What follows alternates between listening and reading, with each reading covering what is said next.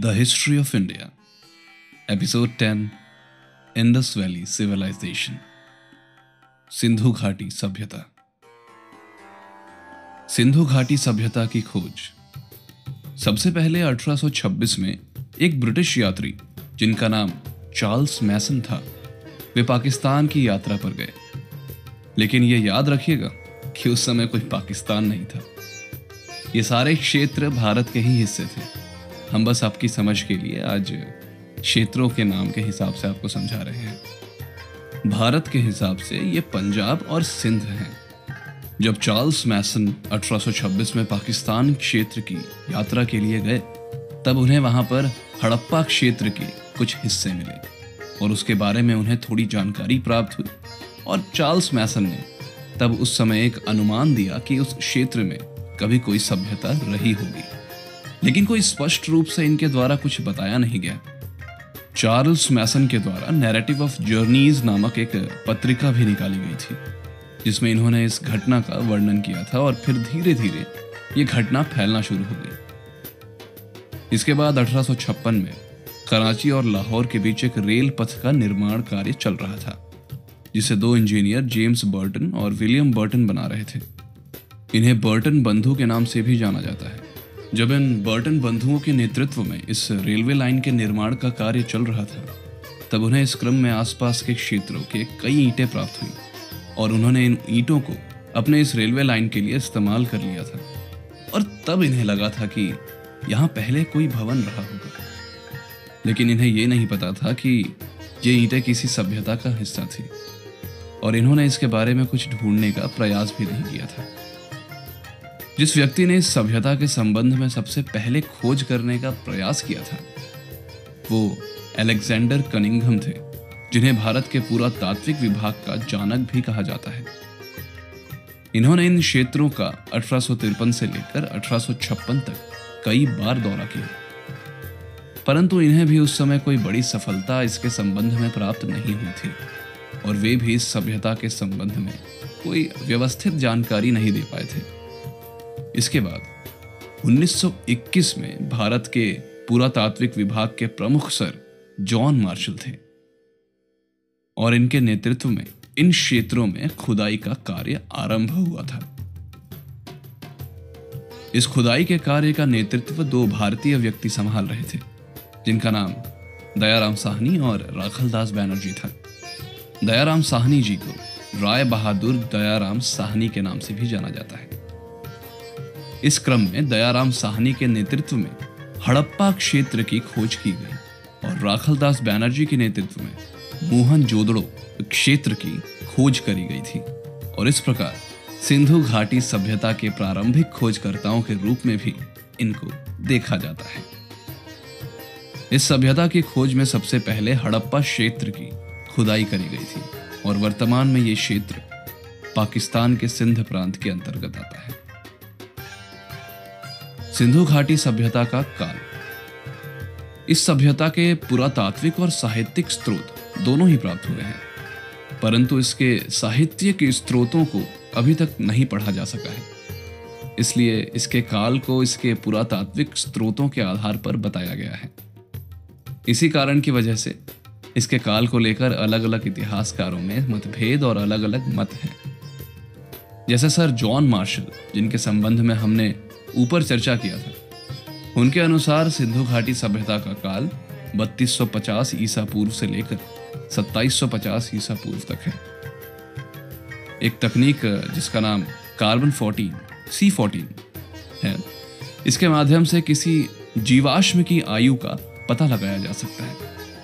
तो इस तकनीक के हिसाब से इस सभ्यता का काल 2300 से 1750 ईसा पूर्व तक बताया गया है। और डीपी अग्रवाल के द्वारा इस तकनीक को सबसे ज़्यादा श्रेय दिया जाता है।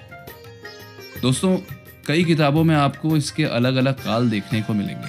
जैसे कि 2400 से 1700 ईसा पूर्व और 2350 से 1750 ईसा पूर्व। सिंधु घाटी सभ्यता के काल को तीन चरणों में विभाजित किया जाता है, जो कुछ इस प्रकार है। प्रारंभिक चरण, तैतीस सौ ईसा पूर्व से लेकर छब्बीस सौ ईसा पूर्व। माध्यमिक चरण 2600 ईसा पूर्व से लेकर 1900 ईसा पूर्व। अंतिम चरण 1900 ईसा पूर्व से लेकर 1300 ईसा पूर्व। सिंधु घाटी सभ्यता का नामाकरण। इस सभ्यता के मुख्य रूप से तीन नाम देखने को मिलते हैं, जो कुछ इस प्रकार है। सिंधु घाटी सभ्यता। ये सभ्यता के बहुत सारे स्थल सिंधु नदी के किनारे प्राप्त हुए हैं। इसलिए इसको सिंधु घाटी सभ्यता नाम दे दिया गया।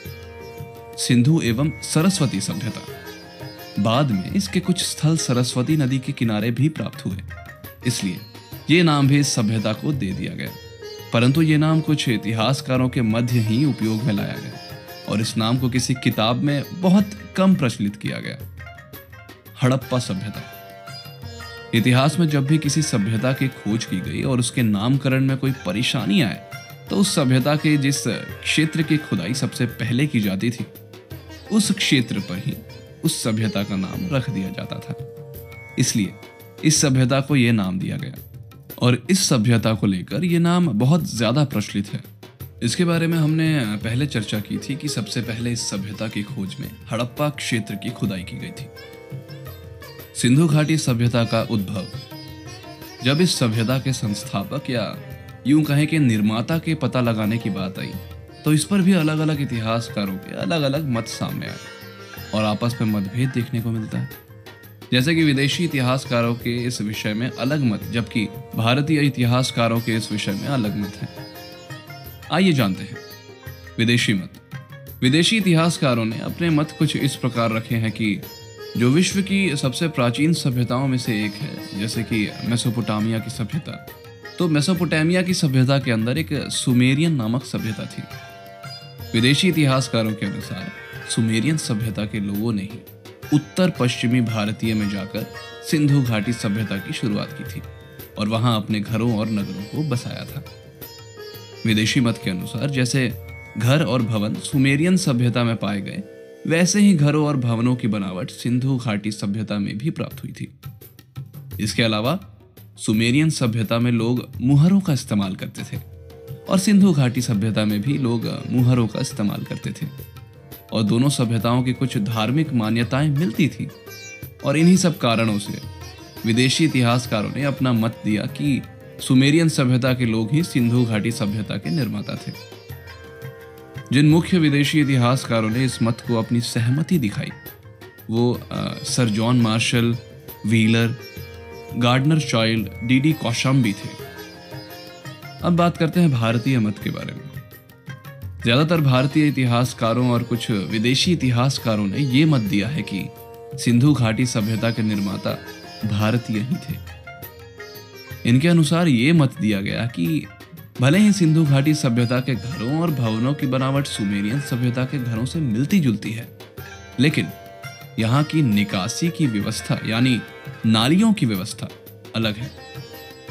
इसके अलावा ये भी कहा गया कि भले ही दोनों सभ्यताओं के घरों और भवनों की बनावट मिलती हो, लेकिन यहाँ की ईंटों के आकार अलग अलग है और दोनों सभ्यताओं में मुहरों की विशेषताओं में भी अंतर है। जिन मुख्य भारतीय इतिहासकारों ने इस मत को अपनी सहमति दिखाई, वो राखल दास। इन्होंने द्रविड़ जाति के लोगों को सिंधु घाटी सभ्यता का निर्माता बताया और ये वही व्यक्ति हैं जिनके संबंध में हमने पहले चर्चा की थी और इन्हीं के नेतृत्व में मोहन क्षेत्र की खोज व खुदाई की गई थी। टी एन रामचंद्र लक्ष्मण स्वरूप पुसालकर। इन्होंने ये मत दिया कि इस सभ्यता के निर्माता आर्य थे लेकिन इनके मत को ज़्यादा प्रधानता नहीं दी जाती, क्योंकि आर्य वैदिक काल के निर्माता थे और वैदिक काल की कोई भी समानताएँ हमें सिंधु घाटी सभ्यता में देखने को नहीं मिलती। अगर आप आर्यंस के बारे में जानना चाहते हैं तो इस सीरीज़ में आर्यंस के बारे में तीन एपिसोड्स हैं। आप उन्हें सुनकर आर्यंस के बारे में सब कुछ जान सकते हैं। अब चलते हैं आगे। सिंधु घाटी सभ्यता में लोग ईंटों के घरों में रहते थे और वैदिक काल में लोग झोपड़ियों में रहते थे। और यदि आर्य इतनी पूर्व सिंधु घाटी सभ्यता के काल में आ गए थे तो उन्हें ईंटों के घरों और बाकी सब चीज़ों का ज्ञान होना चाहिए था। और इस प्रकार हमें कोई समानताएँ दोनों कालों में देखने को नहीं मिलती। इसीलिए टी एन रामचंद्र और लक्ष्मण स्वरूप पुसालकर के मत को ज़्यादा प्रधानता नहीं दी जाती। इसीलिए राखल दास जिन्होंने द्रविड़ जाति के लोगों को इस सभ्यता का निर्माता बताया, उसके ऊपर ज़्यादा प्रधानता दी जाती है। सिंधु घाटी सभ्यता का विस्तार। यह सभ्यता भारत के उत्तर पश्चिमी क्षेत्रों में स्थित थी। और इन्हीं क्षेत्रों में इसका विस्तार हुआ था। जो सबसे उत्तरी स्थल इस सभ्यता को मिला है, वो जम्मू कश्मीर स्थित क्षेत्र मांडा है। जो सबसे पूर्वी क्षेत्र इस सभ्यता का प्राप्त हुआ है, वो उत्तर प्रदेश में स्थित आलमगिरपुर है। जो सबसे दक्षिणी क्षेत्र इस सभ्यता को प्राप्त हुआ है, वो महाराष्ट्र में स्थित दैमाबाद है। और जो सबसे पश्चिमी क्षेत्र इस सभ्यता को प्राप्त हुआ है वो बलूचिस्तान में स्थित सुत कांगेडोर है। ये स्थल लगभग तेरह लाख वर्ग किलोमीटर में फैले हुए हैं। परंतु वर्तमान में जैसे जैसे इस सभ्यता के बाकी और भी स्थलों की खोज की जा रही है और इसके और ज़्यादा स्थल प्राप्त हो रहे हैं, इसलिए इसका क्षेत्रफल बढ़ता जा रहा है। कुछ किताबों में आपको ये मिल सकता है कि ये पंद्रह लाख वर्ग किलोमीटर हो चुका है। इस सभ्यता का सबसे उत्तरी स्थल मांडा, चिनाब नदी के किनारे स्थित है। सबसे पूर्वी क्षेत्र, आलमगीरपुर, हिंडन नदी के किनारे स्थित है। सबसे दक्षिणी क्षेत्र, दैमाबाद, गोदावरी नदी के सहायक, प्रवरा नदी के किनारे स्थित है। और सबसे पश्चिमी क्षेत्र सुतकांगेडोर दश्त नदी के किनारे स्थित है। ये चारों स्थल मिलकर एक पिज्जा के टुकड़े की तरह सीमा रेखा बनाते हैं। अगर हम इसके सबसे उत्तरी और दक्षिणी क्षेत्र, यानी मांडा और दैमाबाद को मिलाएँ तो इसकी दूरी लगभग 1400 किलोमीटर निकल आती है। और वहीं इसके सबसे पश्चिमी और पूर्वी क्षेत्र, यानी सुतकांगेडोर और आलमगीरपुर को मिलाएँ तो इसकी दूरी लगभग 1600 किलोमीटर निकल आती है। इस प्रकार एक विस्तृत और विशाल क्षेत्र में फैली हुई सिंधु घाटी सभ्यता का निर्माण होता है। वहीं आपको कुछ किताबों में ये देखने को मिलेगा कि जो विश्व की बाकी प्राचीन सभ्यताएँ थीं, जैसे नील नदी की सभ्यता और मेसोपोटामिया की सभ्यता। अगर इनको भी मिला दिया जाए तो हमारी सिंधु घाटी सभ्यता इससे 12 गुना ज़्यादा बड़ी सभ्यता थी। सिंधु घाटी सभ्यता के स्थल तीन देशों से प्राप्त हुए हैं, जो कुछ इस प्रकार है। भारत, पाकिस्तान, अफ़गानिस्तान। जब भारत को स्वतंत्रता प्राप्त हुई, उससे पूर्व इसके लगभग 40-50 स्थल प्राप्त हो गए थे। लेकिन वर्तमान में इस सभ्यता के लगभग 1400 से ज़्यादा स्थल खोजे जा चुके हैं। इसमें सबसे अधिक 900 से ज़्यादा स्थल भारत में खोजे गए हैं। साढ़े चार सौ से अधिक स्थल पाकिस्तान में खोजे जा चुके हैं और मात्र दो स्थल अफ़गानिस्तान में अभी तक प्राप्त हुए हैं। सिंधु घाटी सभ्यता के मुख्य स्थल। अब हम इस सभ्यता के मुख्य स्थल, उनके खोजकर्ता, वहाँ से प्राप्त हुई वस्तुएँ और वे किस नदी के तट पर स्थित है, ये सुनते हैं। हड़प्पा मॉन्टगोमेरी पाकिस्तान। खोजकर्ता दयाराम साहनी 1921 में। नदी, रावी। प्राप्त वस्तुएँ। सबसे पहले खोजा गया स्थल अन्न भंडार कान से दर्पण। आर थर्टी सेवन के कब्रिस्तान। दफनाने की विधि हड़प्पा से प्राप्त। श्रमिक आवास। मोहन जोदड़ो। क्षेत्र लरकाना, पाकिस्तान। खोजकर्ता राखल दास बैनर्जी 1922 में। नदी, सिंधु। प्राप्त वस्तुएँ, सबसे बड़ा स्थल, विशाल स्नानगर, कांस्य मूर्ति। पुरोहित की मूर्ति, महाविद्यालय, एक श्रृंगी पशु की मुद्राएँ, शवों को जलाने की विधि मोहन जोदड़ो से प्राप्त हुई। लोथल मुख्य स्थल अहमदाबाद, गुजरात। खोजकर्ता रंगनाथ राव, उन्नीस सौ सत्तावन। नदी, भोगवा। प्राप्त वस्तुएँ, गोदीबाड़ा, बंदरगाह। चावल के अवशेष, अग्निकुंड, हाथी के दांत, तीन युगल समाधियाँ, दो शवों को एक साथ दफनाने की विधि। घोड़ों की मिट्टी की मूर्तियाँ। कालीबंगा, क्षेत्र हनुमानगढ़, राजस्थान। खोजकर्ता अमलानंद घोष, नदी घग्गर, प्राप्त वस्तुएँ, जूते हुए खेतों के प्रमाण, अग्नि के हवन कुंड काले रंग की चूड़ियाँ, भूकंप के साक्ष्य, राखी गढ़ी, क्षेत्र हिसार, हरियाणा, खोजकर्ता सूरज भान, नदी खग्गर, खोज की गई वस्तुएँ, भारत में स्थित सबसे बड़ा स्थल, ताम्र उपकरण, क्षेत्र चन्हूतड़ो सिंध, पाकिस्तान। खोजकर्ता अर्नेस्ट मैके और मजुमदार, नदी सिंधु, प्राप्त वस्तुएँ, मन के बनाने का कारखाना, महिलाओं के सौंदर्य की वस्तुएँ जैसे काजल, कंघा इत्यादि। बिल्ली का पीछा करते हुए कुत्ते का निशान। क्षेत्र बनवाली, हिसार, हरियाणा। खोजकर्ता आर एस बिष्ट। नदी सरस्वती। प्राप्त वस्तुएँ, मिट्टी के खिलौने वाले हल। क्षेत्र रोपण, रूपनगर, पंजाब, खोजकर्ता यज्ञदत्त शर्मा। नदी, सतलुज। प्राप्त वस्तुएँ, तांबे की कुल्हाड़ी। क्षेत्र, रंगपुर, अहमदाबाद, गुजरात। खोजकर्ता, एस आर राव। नदी, भादर। प्राप्त वस्तुएँ, धान की भूसी, ज्वार और बाजरे की फ़सलों के प्रमाण। क्षेत्र, सूरकोटदा, कच्छ, गुजरात। खोजकर्ता जेपी जोशी, नदी सरस्वती। प्राप्त वस्तुएँ, कलश शवाधान, एक कलश के अंदर शव के अंशों को दफनाने की विधि, घोड़े की हड्डी, तराजू। इसके अलावा सारे स्थलों में तराजू के लिए इस्तेमाल किए जाने वाले वज़न 26 के गुणज अनुपात में प्राप्त हुए हैं।